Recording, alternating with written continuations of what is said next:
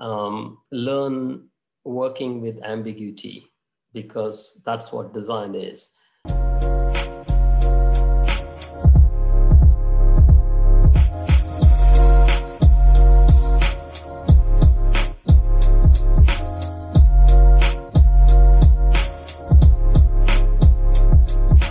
Hey guys, welcome back to the Arcyan podcast, a podcast all about architecture, tech, design, and a whole lot more. So, in this episode, we have with us architect and professor Newton D'Souza, who's been part of our industry for more than 20 plus years as a professional architect, interior designer, and educator. So, he presently works as an associate professor at the Department of Interior Architecture at Florida International University in Miami. Uh, he's written numerous research papers uh, special issue journals, books, which have been published widely, and he's been a recipient for various awards for his excellence in the academic side of architecture. His most notable book, which he's authored, is called The Multi Skilled Designer, which talks about the unique cognitive thought process of top architectural designers like Zaha Hadid, Daniel Libeskind, Peter Zumthor, and so on. And it really gives you an insight on the cognitive side of architecture it's a very interesting read, and I would definitely recommend for you to check it out. The link would be in the description for this episode. So, what are you going to learn in this episode? You're going to learn more about Newton's journey into architecture, how he transitioned from pursuing his BArch in Bangalore to then going to do his PhD in the States. And then we dwell more about design. What exactly is design? How do you define architectural design? Decoding the thought process of an architect and how technology is going to influence the world and how we design going forward. So, this is a very interesting episode with a lot of cool topics that we talk about. Uh, the link for the show notes and more would be on our website and also in the YouTube description below.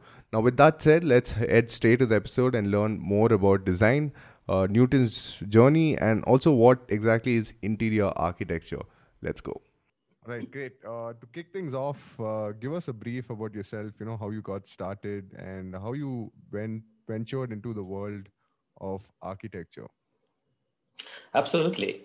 Um, so currently, I am a, uh, serving as an associate professor and chair of uh, the Department of Interior Architecture at the University, uh, Florida International University in Miami. Um, my journey actually started, uh, you know, right after the pre-university days. Uh, you know, back back in India, you usually don't get into architecture in the regular route. You go through majors like science or arts, and then you move into architecture. So I was a science major and had to make the shift into architecture. Um, one of the advantages I had was my dad was a civil engineer, um, and uh, uh, you know, the orientation happened pretty early. Um, and I was reasonably good at uh, fine arts and um, I wouldn't say design, but you know, art, uh, sculpture, and things like that. So, um, so that was a, a, a reasonably a uh, good transition for me. And once I came into architecture, I was more interested in the in conceptual thinking uh, in the design process, in the psychology of architecture, right. uh, more than more than design itself. So that was a, a very brief uh, introduction into my journey, into how I came into architecture. So you studied in uh, Uni- Visvesvaraya, right, in Bangalore. So that's uh, when I got to know about that, I was very surprised. And uh, so, how was it back then? Like this was in the '90s, right? Where, uh, yes. So this was, uh, I would say, late '80s. Right. Uh, so I feel very ancient right now. But um, yeah, so UC Bangalore was a, a pretty good school. It was, it's one of the oldest school in architecture in Bangalore, uh, named after Visvesvaraya, one of the greatest uh, civil engineers that India has produced. Um, we had really good uh, professors, uh, very uh, well versed. Uh, they had taught there for a long time of course, when I joined, uh, the school itself was undergoing a transition because of uh, uh, uh incidents that had happened prior. Right. Um, but we had great colleagues. Um, uh, it was a blessing to be on the campus. It was really beautiful. Um, at that time, you know, the, the I was at uh, the Jnana Bharati campus in Kengeri, which is outside outskirts, uh, yeah. outskirts of Bangalore, although now it's become a part of Bangalore. Part of Bangalore. Yes. Um, so I, I, really enjoyed being there. Um, my hometown is actually Mangalore, so I stayed in the residence uh, hostel there, and uh, the best experiences I had in in uh, the school was obviously the field trips, uh, which mm-hmm. was sponsored by uh, the taxpayers, and we got to see uh, South India, North India. So we really enjoyed the experiential aspects of the field trips, nice. and of course, uh, uh, NASA was something that we always looked forward to to go to. And I think at that time I participated in the Jadavpur University, mm-hmm. Calcutta NASA, as well as I think it was Mumbai. Um, so those were the high points of uh, of being in. in and did you win in NASA as well? Pardon? And did you win the competitions uh, which you had? Uh, no, unfortunately, no. Uh, um, later on, my juniors, uh, a couple of uh, well-known architects, actually won some of the competitions. Right. Um, so we had a, a, good legacy prior to that too. We had a couple of our seniors win win the competitions at NASA, but right. no, not me. awesome. And then uh, you pursued uh, a master's, right? But, but before that, uh, you did work for, for quite some time in India and then decided to pursue a master's. So, could you take us through that transition, you know, when you decided to pursue master's and learn more about the cognitive side or uh, interest in psychology and design and more more about that? Yes um, after i finished my graduation of course i wanted to be in the field you know practice and uh, my dad was running his civil engineering practice so there was something that i could look forward to uh, in the future to be a part of his practice as well. So i went into uh, practice uh, immediately um, I interned, uh, actually after graduation, I worked for a Zakaria Consultants at that time for a couple of years. Um, and at that time, I was uh, working more on apartments and um, institutional projects. Um, uh, the late uh, Zakaria was uh, very, very uh, supportive and um, you know very nice person and approachable person to work with. Uh, he put me in, in these uh, large projects uh, just to kind of be in teams of other designers. Mm-hmm. Um, so I was able to do a number of schematic drawings uh, for large uh, scale projects. Um, so after that, I uh, went back to, to Mangalore and had my own practice with my dad. He did the engineering part and I did the architecture part. Nice. Uh, there I focused more on uh, residential, you know, detached homes and uh, uh small scale projects that uh, you could run in a small practice. So, so after that, I think it was around. Uh, I also worked for Neville D'Souza Architects in Mangalore. Mm-hmm. we did a lot of healthcare design and educational projects, and so that was a very interesting experience as well. Um, and back then there was no CAD; it was mostly drafting, right? Yes, it was all um, uh, drafting, and the computers were just coming in. We were transitioning in some places, but most of us were still in the traditional backbending work of doing right. drawings. Um, and after of completing or during that time, I was, uh, you know, getting a little bit burnt out and mm-hmm. wondering what's next, right? Uh, should I continue in my own practice or should I take a break? And um, I also had this, uh, you know, interest in furthering my education. Uh, so it was a hard decision because um, leaving a practice that you're trying to establish and moving to another country and studying again, mm-hmm. um, it takes a little bit of uh, thinking and uh, you know positive uh, mindset to do that so um, so when i got the opportunity to uh, to do my education in singapore i took it and um, it was great because uh, one thing is that i came there for a short term i would say mm-hmm. two years i finished my master's and i go back to india and complete, uh, continue my practice, but that never happened. Mm-hmm. Um, partly because I got so consumed in, in the research process of design, mm-hmm. um, thinking about how do I optimize my own thinking?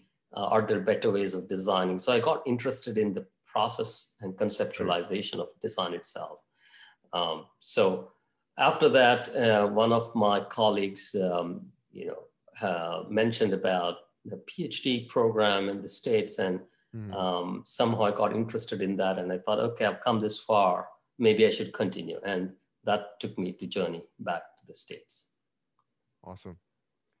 Um, since uh, you spoke about, you know, your interest in the process of uh, design, uh, could you maybe elaborate on uh, the book which you've written, which is uh, related to a lot about uh, design thinking and how architects think about their design process.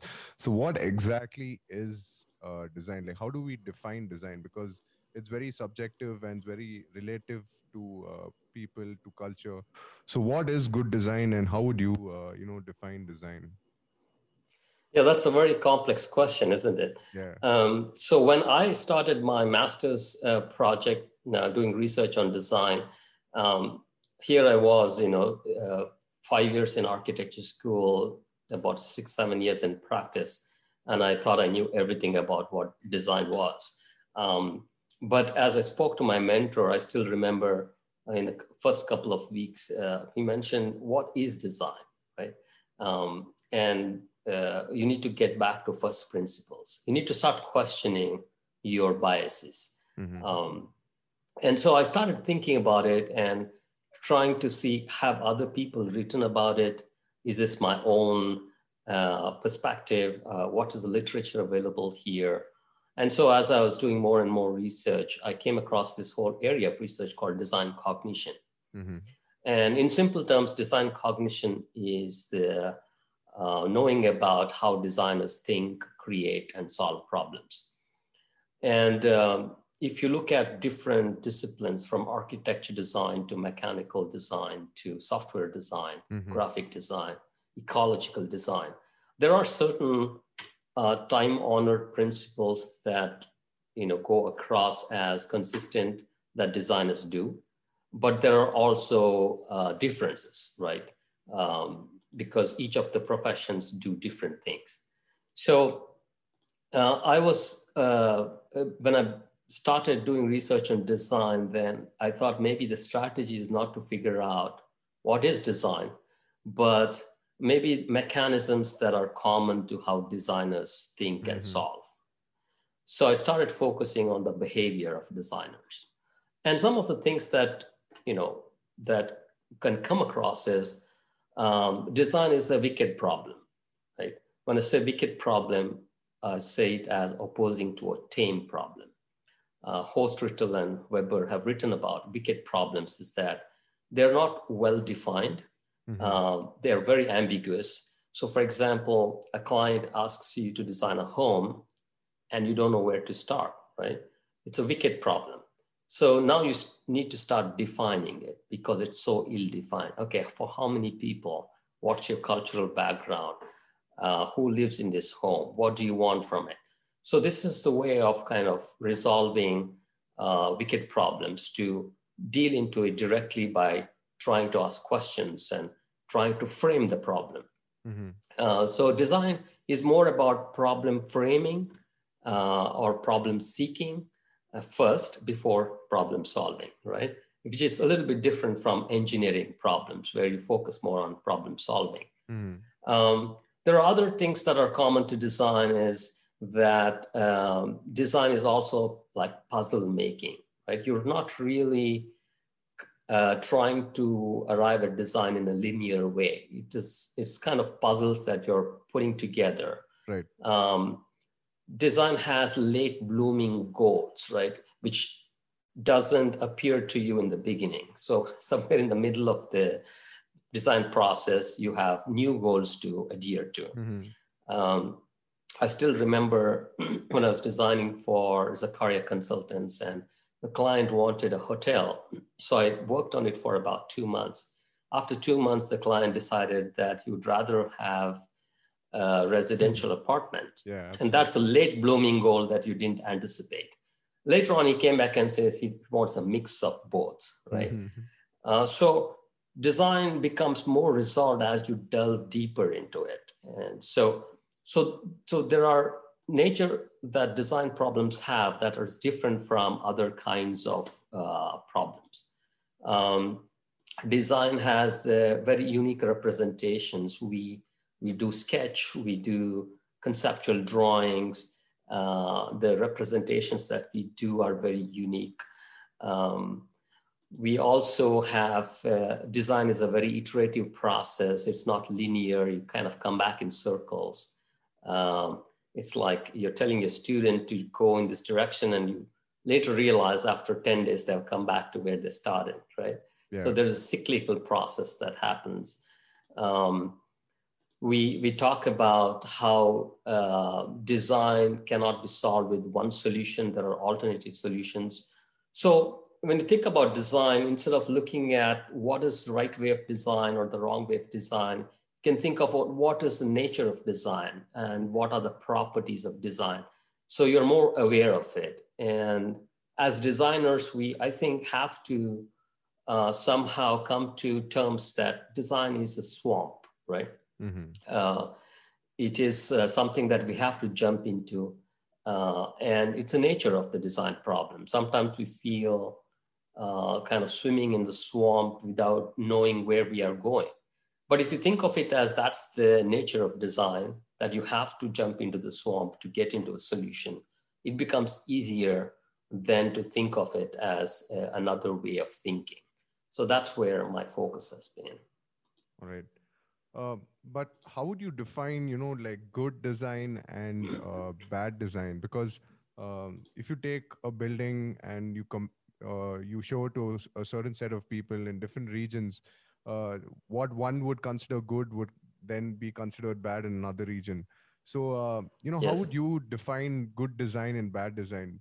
And also, if you uh, look at the works of the biggest architects in the world, um, when you look at their projects, there's always this sense of, uh, uh, you know, uh, uh, having that good design sense or having that sense of reverence uh, when you enter their spaces. So, how would you define, uh, you know, good design and bad design? That's a very good question. Um, as you said, there are subjective aspects of design. Uh, there is also the domain within which you operate, right? Uh, there are gatekeepers in any profession. So we look, look up to people who have done certain things in a certain way. Um, the, the great uh, Csikszentmihalyi and Howard Gardner have come up with a theory for, you know, framework for creativity where they say it's like design where it's hard to judge who are the more creative people, right? Mhm. So they come up with framework called there is the domain aspect of creativity where the domain tells you this is creative, a group of people who define the profession. Then there is the individual aspect of creativity where individual subjective people say this is good, right? Mhm. And then there's a field itself. There are gatekeepers in the field who define. So these are our publishers, or art critics who say what is good design. Right. So design then becomes a kind of a triangulation of all those three different perspectives. Um, so uh, it's kind of hard for me to answer that question, but uh, in, in my book, uh, The Multi-Skilled Designer, I focused on uh, certain consistent ways that people do design that bring certain experiential uh, richness to it. Mhm. So that's why I have chosen a body of work where uh, designers have uh, have consistently uh, or many many years of practice have come up with uh, solutions that uh, are functional, are creative, or um, brings delight to people. Uh, is very experiential. Obviously, uh, again, how you experience a project depends on the cultural background you're coming from. Uh, it depends on the fit to the context that you're designing in, right? For example, somebody like uh, Corbusier can be considered a great designer, Mhm. but then you know there is critiques about you know, was that successful in this particular place, right? Was it more universally designed? So, so rather than focusing on uh, a good versus bad designer, uh, I would like to think of it as uh, designers who can consistently create a certain experience, and that experience has been, um, you know, uh, enriched by how people have interacted with it. Mm-hmm. Um, so the the examples I have provided uh, in, in my book are, you know, designers like uh, Daniel Libeskind, mm-hmm. Peter Zumthor, um, and I, I I wouldn't say that these are you know examples of great designers in a certain areas. I've uh, kind of brought in a very inclusive set of people. So somebody like Alejandro Aravena, you look mm-hmm. at his projects, you might say, well, aesthetically it doesn't look great, right? Mm-hmm. But is it socially persuasive? Yes, right? So how you judge design, I think, has to be done within that specific uh, paradigm. Um, somebody like uh, Lou Kahn's projects are considered very spiritual and very mm-hmm. experiential. Um, I've been to uh, buildings designed by Frank Lloyd Wright. There is a special quality that you just have to experience to feel it, right? Absolutely. Um, and so, yeah, so so there are masters who have uh, who have probably thought about it and and kind of failed a lot of times, right? Not all of their projects are great too. Um, so there are some failures and they've learned from those failures and figure out you know what's the best combination uh, that they can bring to a certain project so um, so that's a long way of not answering your question um, i just want to uh, you know ask you about uh, how someone can become as good as daniel libeskind or peter zumthor um, are these architects that good because of pattern recognition because of creating so many designs over the years that they you know eventually get good at designing buildings or spaces? So uh, is there a way to hack that? Because now we have technology there's uh, so many new uh, ways we can design where it's not just uh, sketching but literally uh, sketching on the computer. So um, you know is design being compressed being hacked uh, in the 21st century where every single output would be good design? Well that's a, another absolutely great question.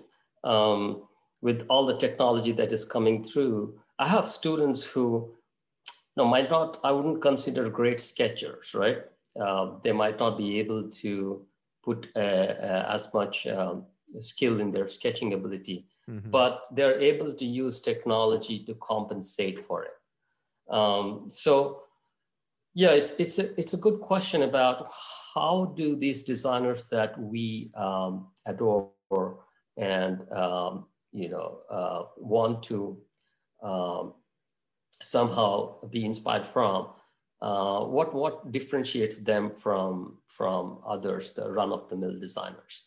Um, if you look at uh, somebody like uh, Frank Lloyd Wright's project, um, uh, there is, uh, of course, you know, I think he's probably designed about 800 projects throughout his lifetime. Mm-hmm. So, you know, you kind of refine and refine and come to a state where things becomes much easier, right? You have refined your thinking and um, uh, you understood what experience is for a long time that you're able to do it much better than a novice designer. Um, there's a whole argument in psychology about the nature and nurture personalities, right? How much can be learned? How much is it innate? And uh, psychologists will tell you there's a lot of talent and intelligence, especially, is uh, more based on uh, nature rather than nurture. There's very little you can do if you don't have the innate talent.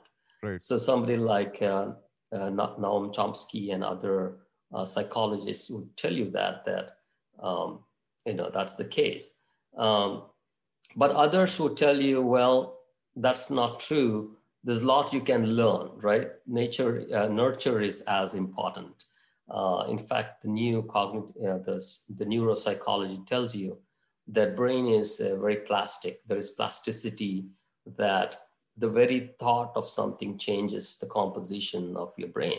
Mm-hmm. Uh, so that's a very interesting aspect that you can still develop thinking and talent even at a later stage, even if you haven't been given the God's gift to do it. Um, so yeah, somebody like uh, Frank Lloyd Wright, I would say, was very gifted. Right, you could. Right. Uh, he he um, didn't sketch a lot. If you look at his uh, archives, uh, there's not a lot of sketching that has taken place. Um, his gift was in visualizing the whole project in his brain, mm-hmm. and uh, he would take that whole thinking and put it on, you know, as as if it was a working drawing in a very accurate kind of way. Right. Uh, and that only few designers can do, right? But others like Lou Kahn, for example, is just about traces on traces on traces, trying to refine the project, sketching. Mm-hmm. Um, in fact, uh, uh, there are uh, incidences where Lou Kahn uh, couldn't uh, pr- pr- produce his projects on time because he got so consumed in his own thinking about a project and he probably lost some commissions too because of that. Mm-hmm. So, so there is, I think, um, you know, uh, I don't know, design is so so subjective and such a individual kind of uh, discipline that you develop over time that it becomes hard to generalize. Um, how do we hack it?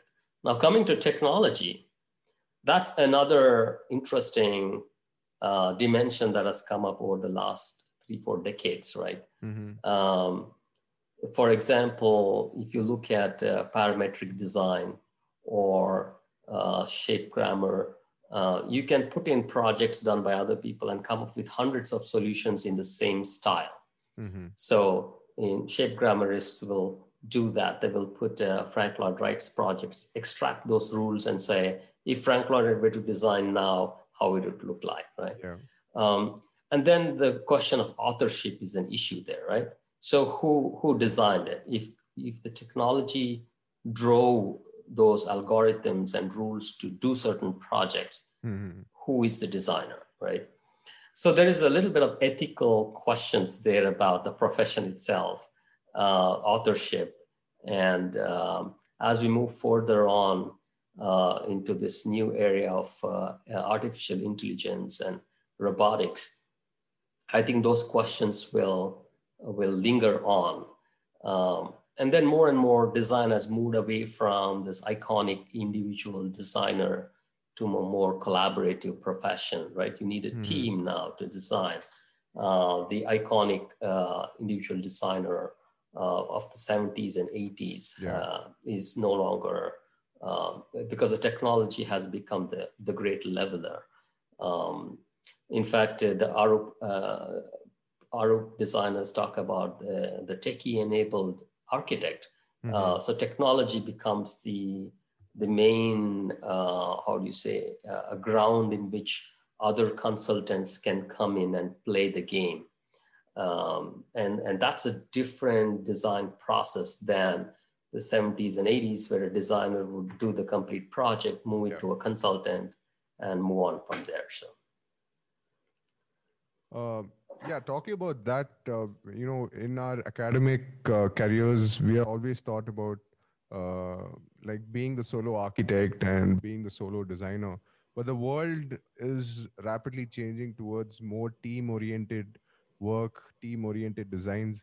And do you feel that in the future, designs would be like an amalgamation of multiple people's uh, visions or multiple people's goals, or maybe even like an agile approach towards design where we get out fast designs because of uh, a big team working on it? Or maybe even like four to five people but it's not uh, just one person. It's always a team working towards design. So how would design evolve in that case absolutely um, we already are in the era of what we call as co-designing, that is collaborative designing.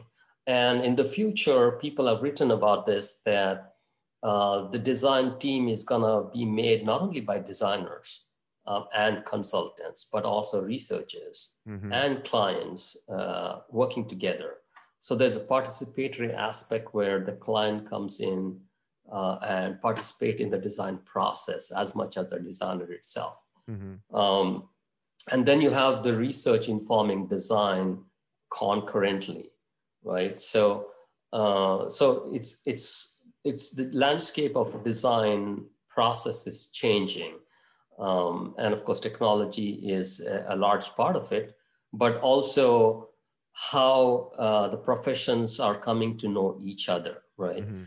Um, so, yeah, and uh, again, it brings in these questions of uh, can non-designers design, Mhm. right?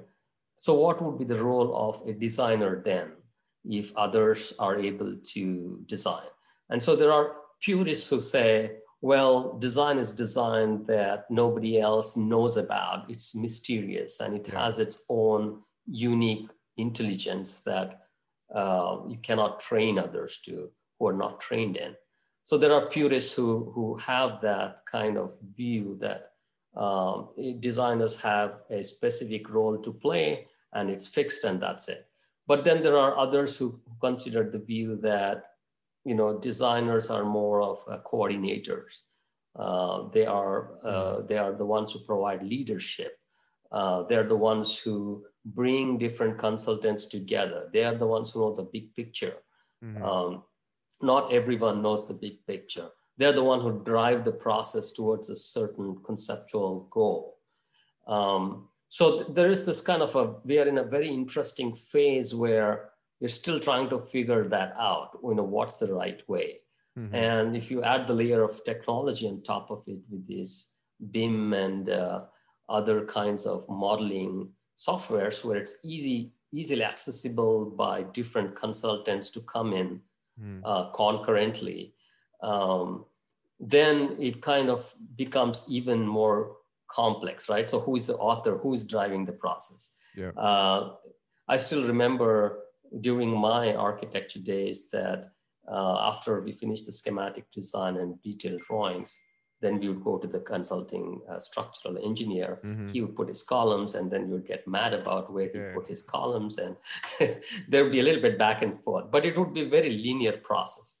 But today, the structural engineer, the mechanical engineer, the electrical engineer, uh, the architect, the interior design, they're all kind of thinking almost concurrently.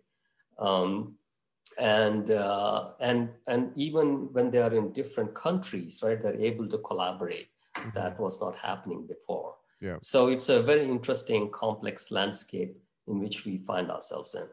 Um, and then there are some uh, other uh, people who talk about the profession of design being extinct uh, after some years because of this whole era of artificial intelligence and Right. automation that uh, you know is changing the way people are looking at design. All right. Um, talking more on a philosophical note, uh, you know, uh, design is not, it's not always necessary that the end product should be a product if it's uh, design. It can also be designing life or, you know, uh, designing uh, public spaces where, or designing a society where, you know, everything is open.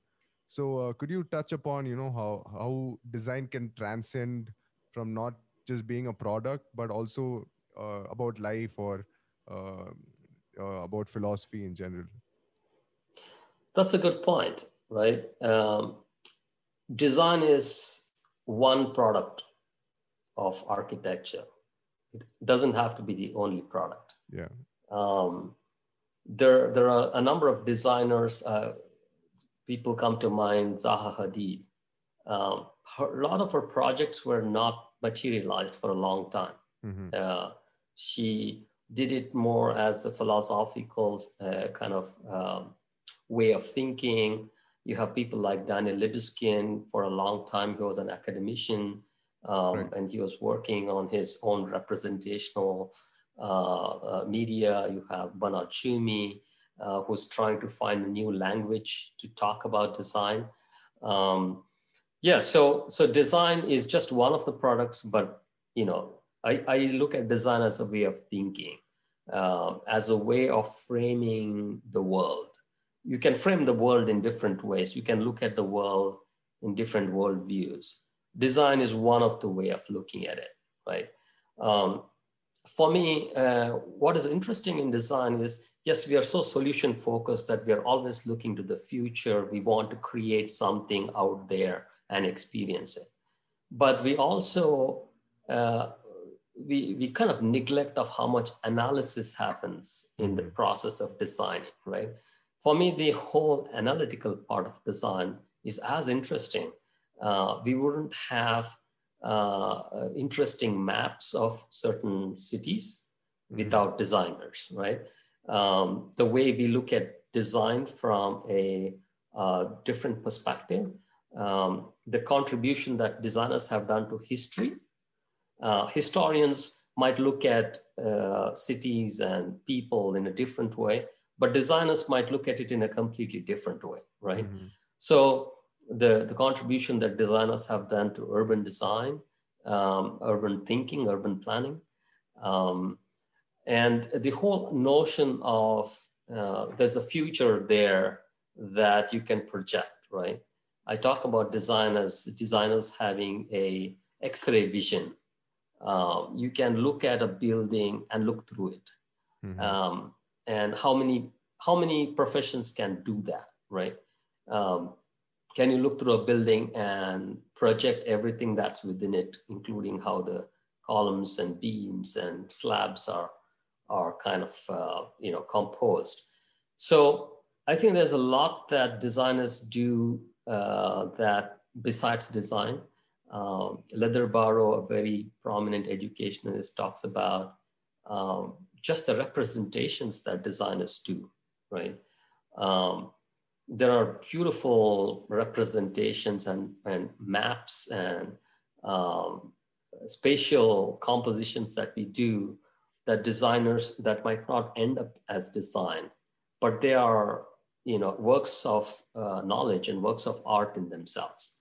Um, uh, the collages that, that happen during the process of design.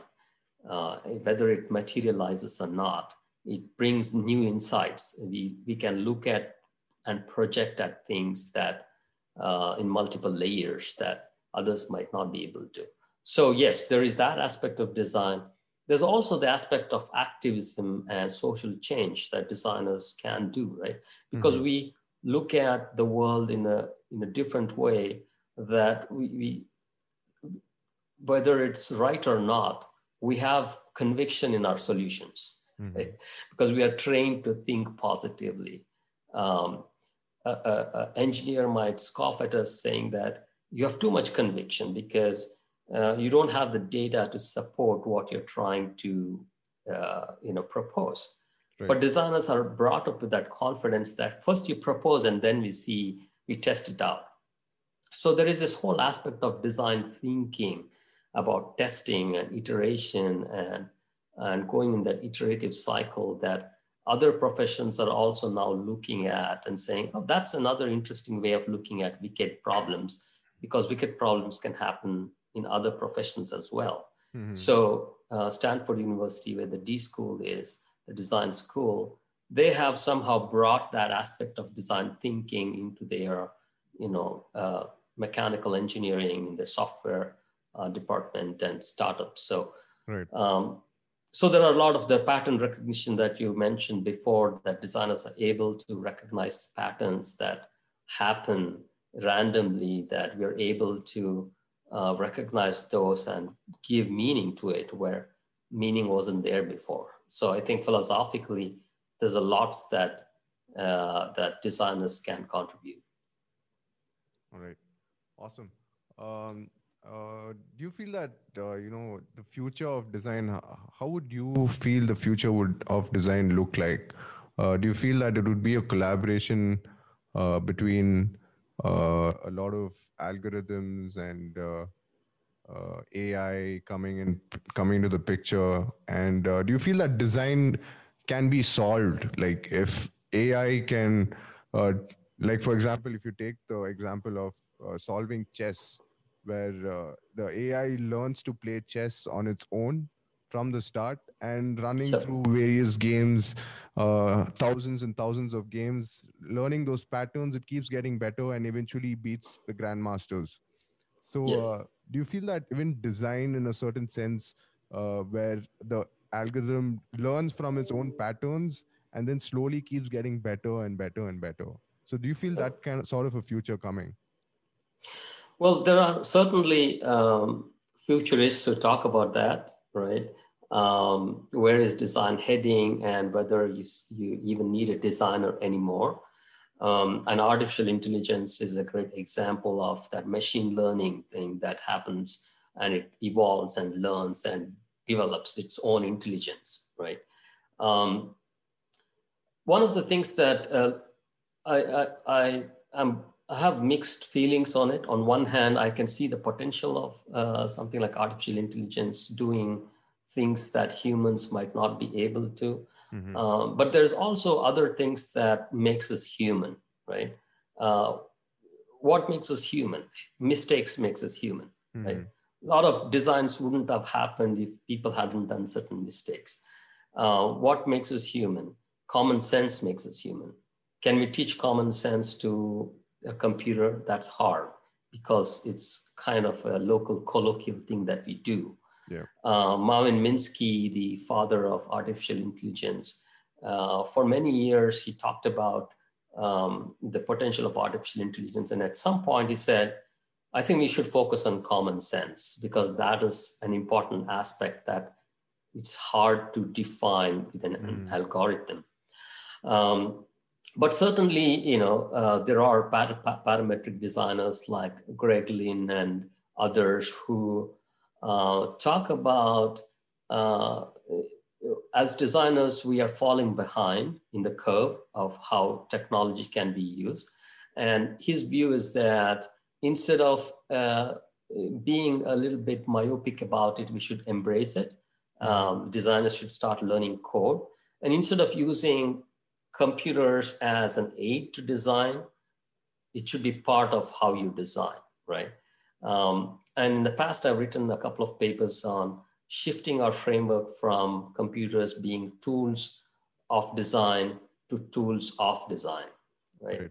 Um, so if you think about it that way, there are potential in terms of bringing information that probably a sole designer is not able to handle within their lifetime. Mm. There's in, uh, there is uh, potential of bringing in evidence that has been proved well in the past. There's a potential of bringing some objective judgment into uh, what we do. So I see that more as a complementary aspect of designing, and that as designers, we'll always retain the playfulness, the creative thinking, what makes us human, um, and the human touch we, we provide. In fact, there are some futurists who already talk about that humans are becoming more important because of robotics. It's mm-hmm. not the other way around. Right, um, because now we are kind of missing what it is to be human. So, so I'm kind of not too pessimistic about the whole uh, era of technology coming in and taking away what we are doing. But certainly, I think if we embrace it and we if we try to frame it, um, and something that uh, I always believe is uh, as designers, I think we should be able to define the technology we need rather than technologies telling us what kind of technology um, is coming up in the market. So there is a role for us to play there. And taking that leadership role, I think, will change how technology is being used as well. Absolutely. Right. And uh, talking about the human side of things, uh, do you feel that, uh, you know, now uh, technology is uh, governing the way we live more than we governing technology. And um, also uh, a lot of us are glued to our screens and uh, we're losing that human touch which uh, you sort of mentioned. So um, i don't know if there's any relation to design but you know uh, how much of a character change would there be in uh, humans or would even design affect character changes in humans could you, could you repeat that? I didn't follow the first part of the question. uh, yeah, uh, what I tried to uh, po- uh, mention was, uh, you know, um, because of technology, we are more glued to our screens. The attention mm-hmm. span of a average human is now less than seven seconds. So, um, you know, like uh, because of the screen century, like a lot of us are, you know, glued to screens. Do you feel that? Um, uh, the human character is changing. Like we uh, we sort of now like indoor spaces more than outdoor spaces or uh, the way we think as humans is changing. And uh, do you feel that design will also um, in, in a way change or maybe even help us come back to the real world? That's another interesting question. Um, there are always these cycles right between things going to one extreme and coming back. Um, a good example is the open office system, right? Mm-hmm. Um, we had the closed office for a while, then the open office became a very big fad. And then mm-hmm. after the COVID era, people are going back to the closed offices. So there is kind of back and forth which happens in design in different paradigms. So the, the screen um, or, or the remote kind of things that we are doing right now is another paradigm shift, right, in how we are operating. Um, so there is this kind of a sense of being not tangible. Um, mm-hmm. The presence is not felt. We right now we're talking via Zoom, and there are only two senses that we are working with: visual and the oral. Um, what, what about the bodily kinesthetic sense? What is the the gestural and the, the smell, right? Those kinds of things we are not experiencing. So certainly the multi-sensory experience is being lost with the, the screens.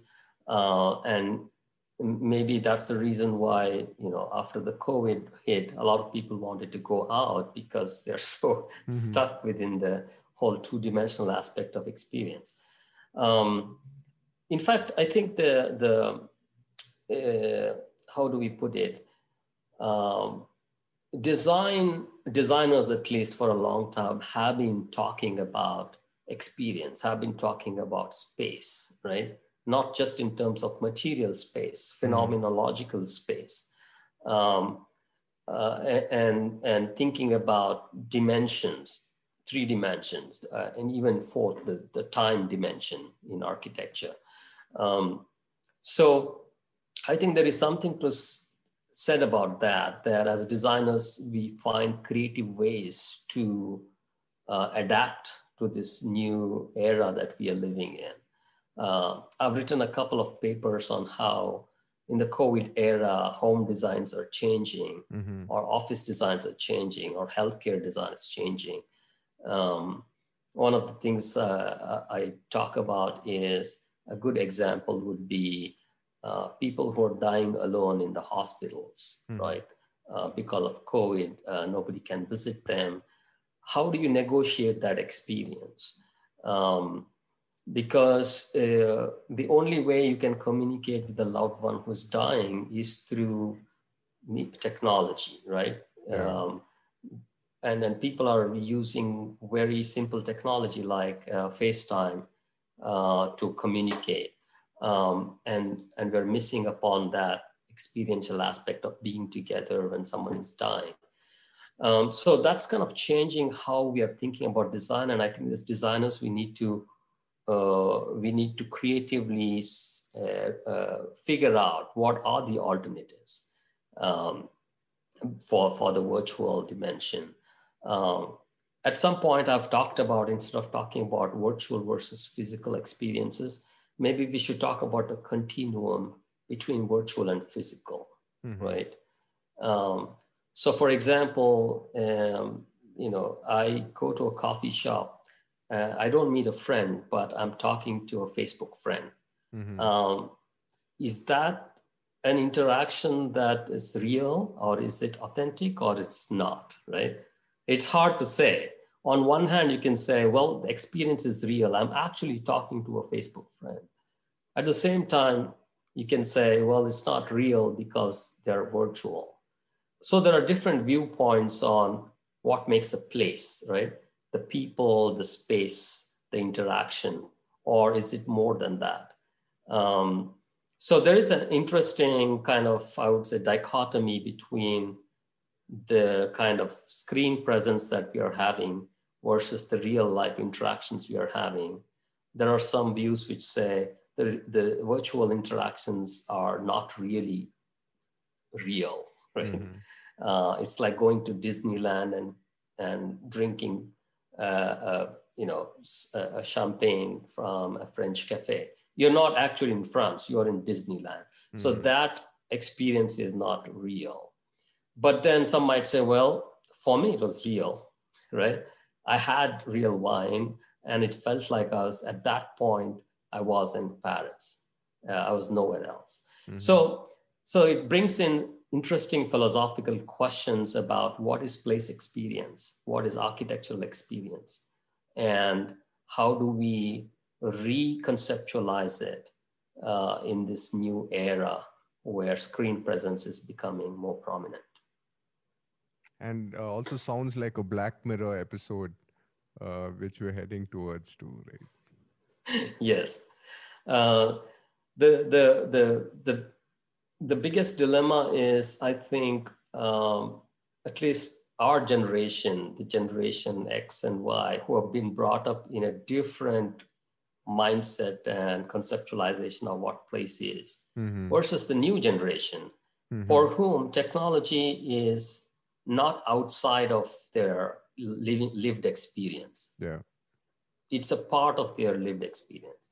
So, uh, and that reflects at different levels, right? When you're teaching in an architecture school, you're actually teaching the way you had been taught um, in the 80s and 90s. Yeah. And of course, we adapt and we bring in new technology, but the mindset is still the same.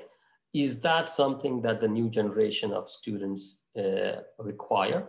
Mm. Um, on the other hand, you know, is it worthwhile to radically change the way we do things because mm. there are time-honored principles which are still important. Something like sketching. I treasure sketching, right? Because it's not just about drawing a product; it's about a way of thinking. Um, and today, uh, the students might not be so uh, well versed in that because they don't have the training to do it.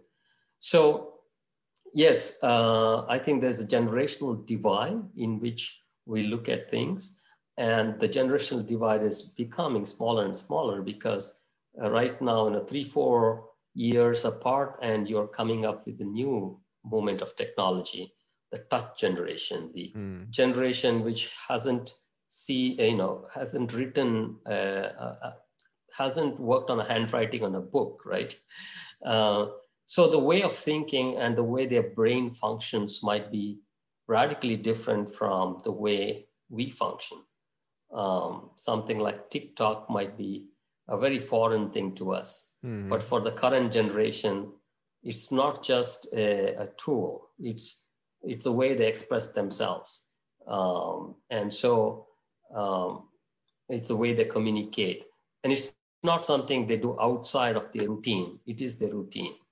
Uh, so that's uh, that brings in very interesting questions about design and space. All right, brilliant.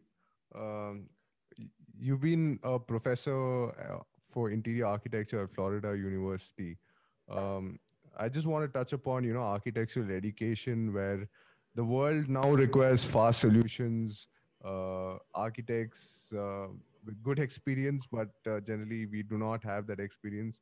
And uh, do you really do you feel that you know we really need to study for five years or uh, six years to become an architect?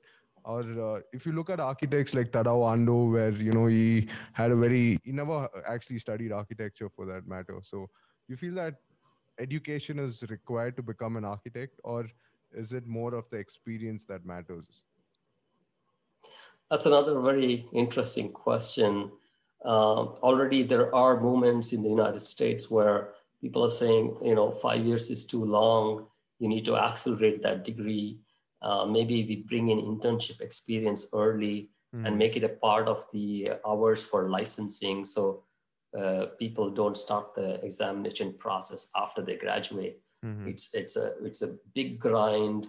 Um, we are losing students because they cannot endure uh, the longevity of being in in a field like this, which demands so much. Right. Um, yeah. So. Uh, so I think it comes back to the question of skills and what we can teach and what we can teach, right? Mm-hmm. There are certain aspects of design that you just it's kind of learning by doing. If you don't experience it, you cannot do that, right? Um, and then there is a, what's our goal as uh, architecture schools? Um, is it more vocational or is it more strategic?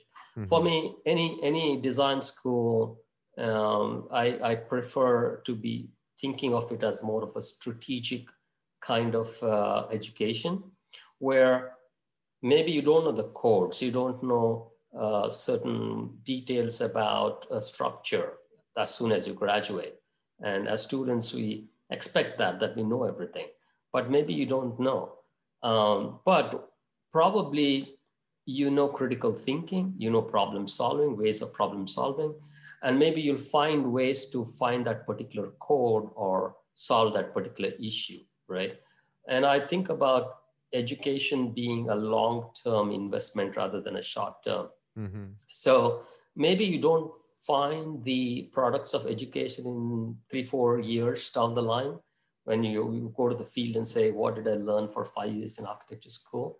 But maybe 10, 15 years down the line, you realize, you know, there are certain things that was inculcated that is so important now. Mm-hmm. Um, and uh, that, that, that having that group project with my teammates was so important in my fifth year uh, with different personalities, how to negotiate. Um, uh, that that came in handy like 10 years and you didn't even know about it, right? right, right. So there is a long-term non-vocational aspect of architecture design, I think, uh, shouldn't be missed because um, yes, we can attain skills um, and, and that we might probably get it only by experiencing it or practicing it. But the, the other skills like empathy, you know, um, uh, social activism, uh, collaboration, critical mm. thinking, creative confidence, these kinds of skills, it's a long-term investment. Uh, and for me, th- that should be one of the primary goals of architecture schools is to incorporate these skills and architecture schools are a good place to fail doing that, mm-hmm. right? Because there is not a lot of investment in terms of, of course, there's emotional investment, but in yeah. terms of economic or social investment, there's not a lot you can afford to. If, if a group project didn't work out and it failed, that's okay. You know, maximum, you, you might get a C grade or you might fail.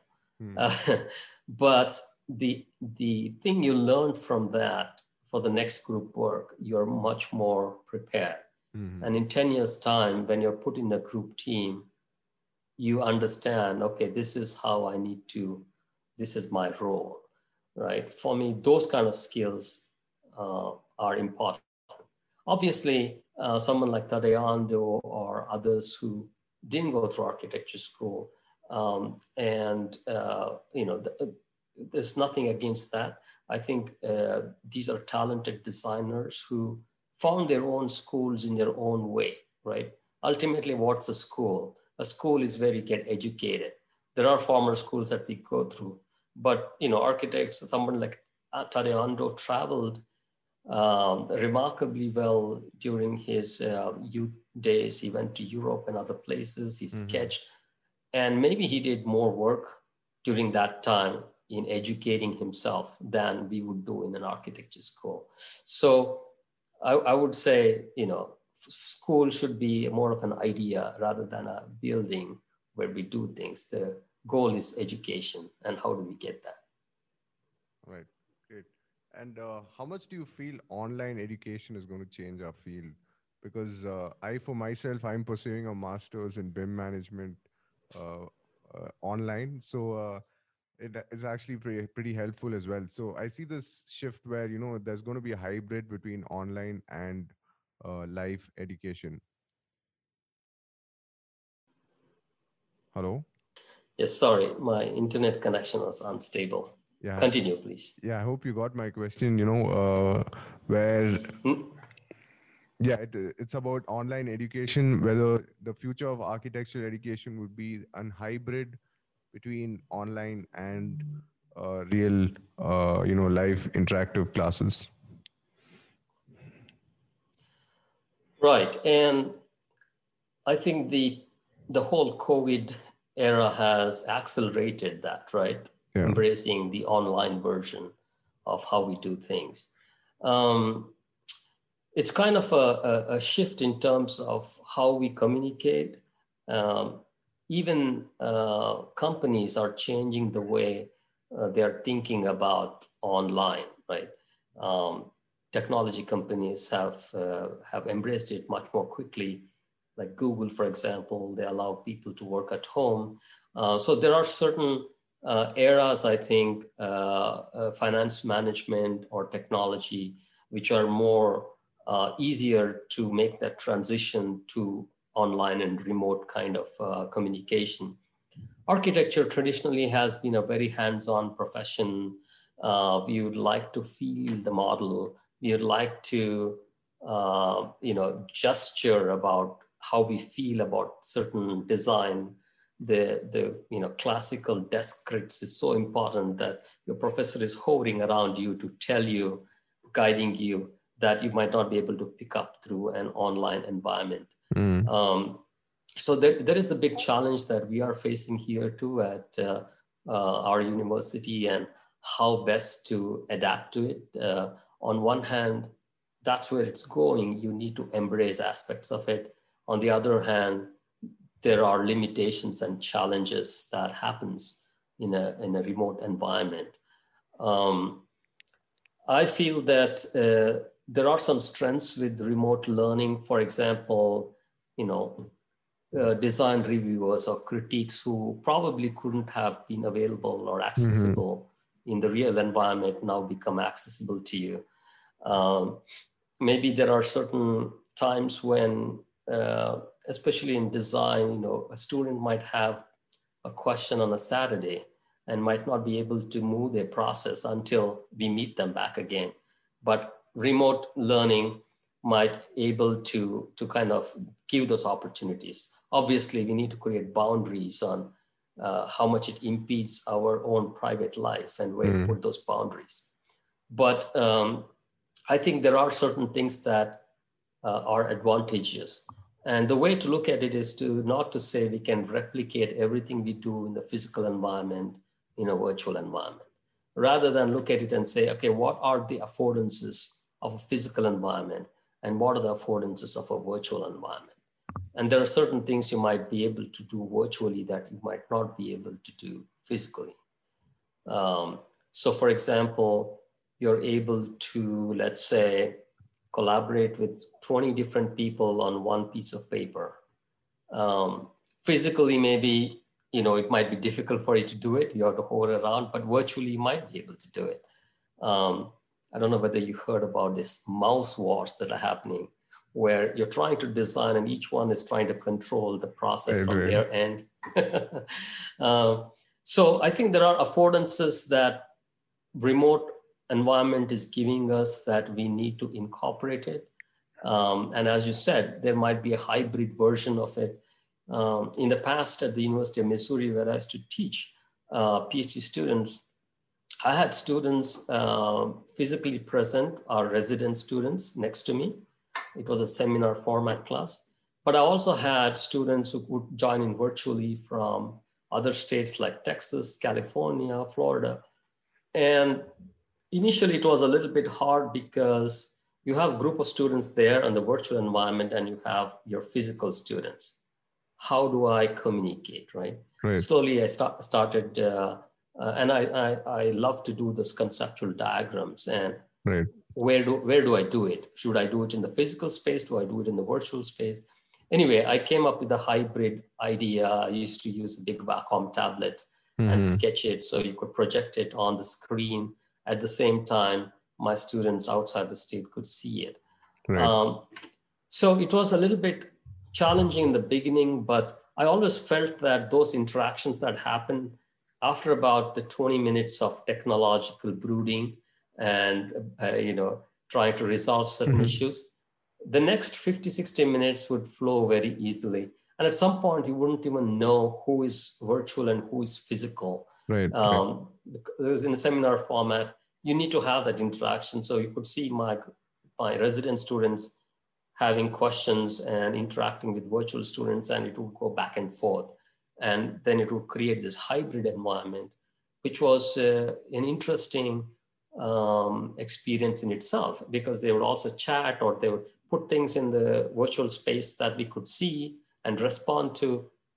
Uh, whereas in physical environment, maybe we couldn't do that, right?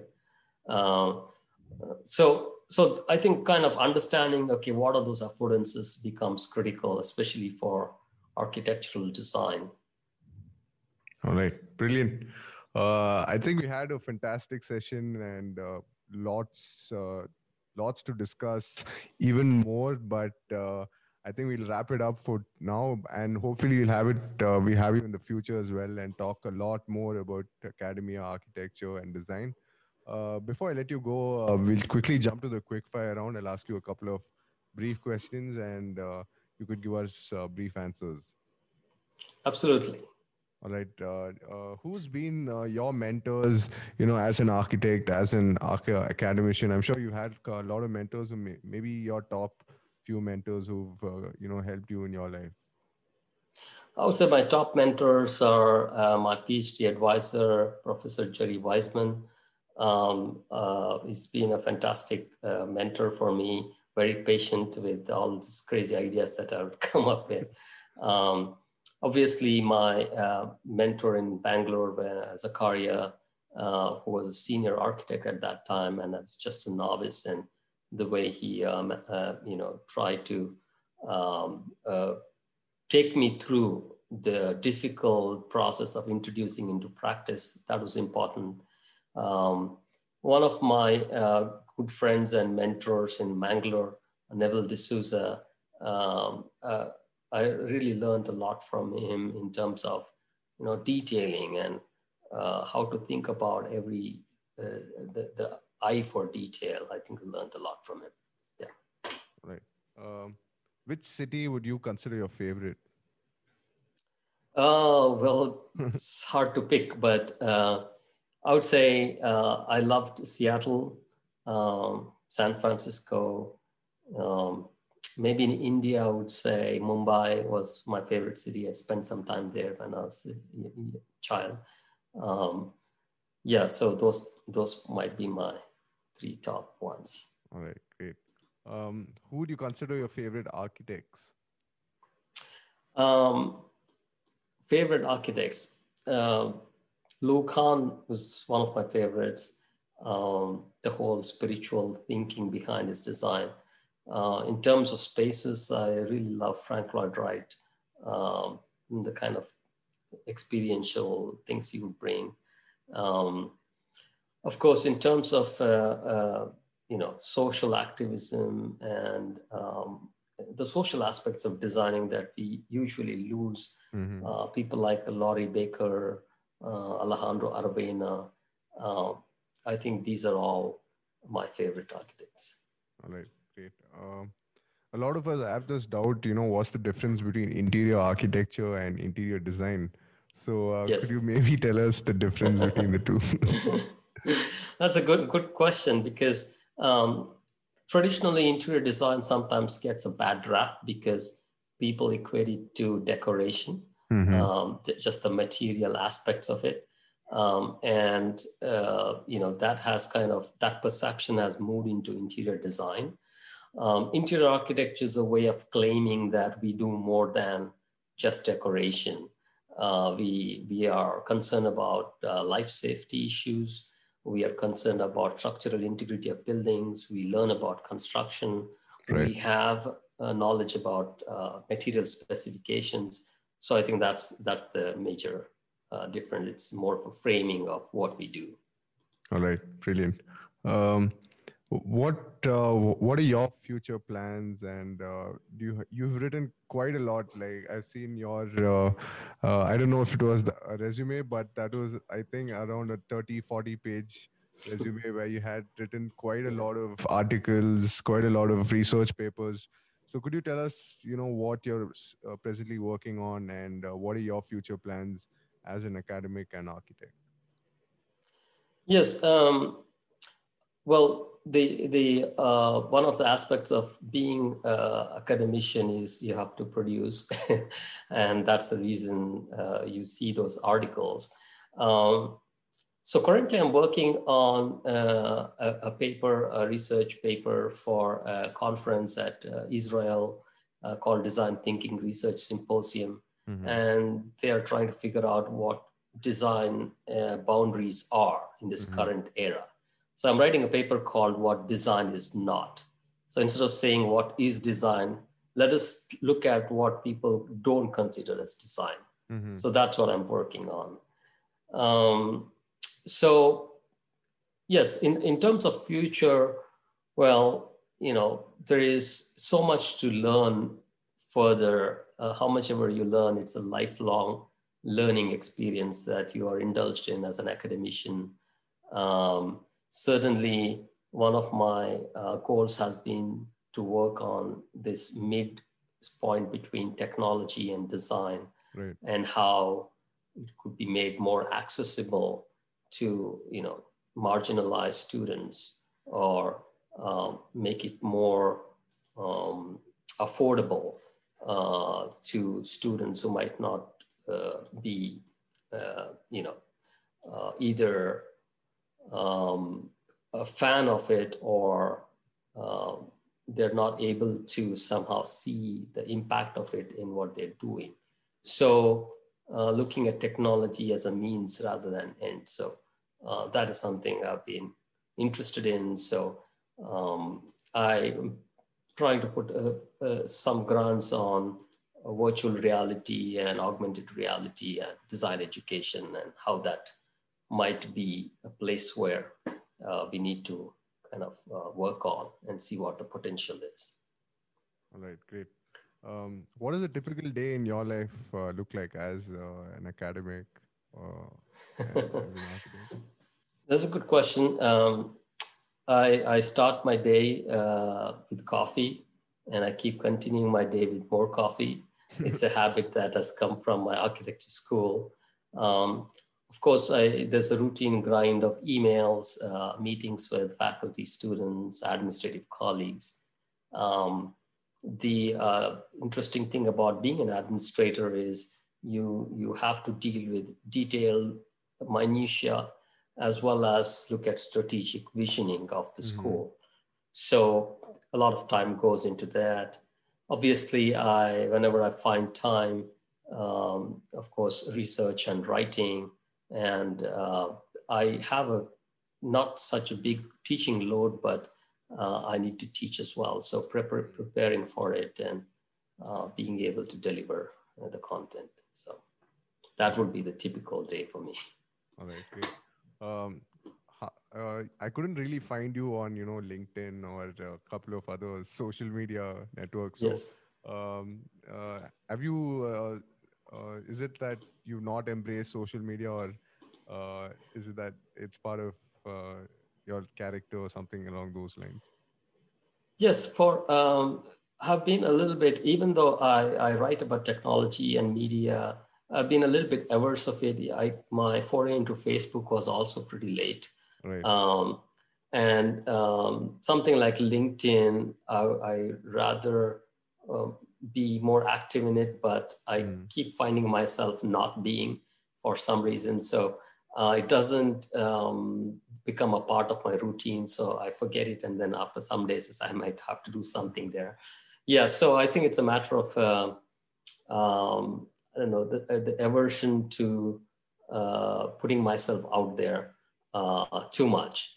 Um, that probably has kept me guarded. But uh, I think more and more we need to do that. I have uh, to update my scholars profile. There's, from the academician's point of view, there's a lot we need to do uh, that now becomes more quantifiable and uh, develop that network that um, I think it'll happen uh, in the future. But right now, um, I haven't spent a lot of time. Even Twitter is something very foreign to me. I don't use it at all. all right.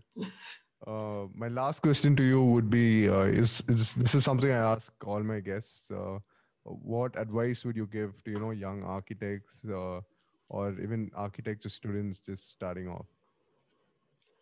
Um, well, first thing is, uh, I would say I, I, can talk only from my own experience. Um, learn working with ambiguity because that's what design is. Uh, how much ever we want uh, regularity and structure, we are still in a swamp.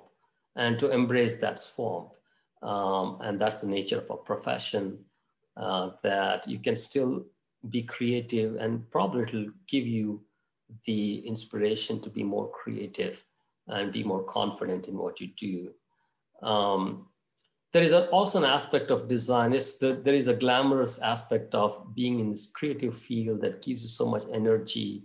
And if you're lucky, you are also able to do um, some good money and be successful. But there's also the dark side of the profession that there are days where you there is failure, uh, projects might not work out, um, and the only thing that keeps you going is the endurance. Uh, to, to endure yourself even the darkest uh, of those days because uh, design has that nature and the more we are aware of it and not give up hope i think the the embracing the dark side of design and embracing ambiguity. Uh, if you can take care of that, the good side will always come up and you'll always be able to enjoy the successful parts of it. All right, brilliant. Uh, thanks a lot, uh, sir, for coming to the Archean podcast and sharing your thoughts, uh, your research, your views, and uh, talking a lot about design. Uh, I've personally learned quite a lot, and uh, I hope to have you in the future as well. So, thanks again. It's been a pleasure, Manisha, and I thank you for this uh, wonderful opportunity um, and and keeping it very unscripted. I didn't know what to expect, but yeah. uh, there was very provocative questions that took me in very different directions. And so, thank you for this very thoughtful and provocative discussion. Appreciate it.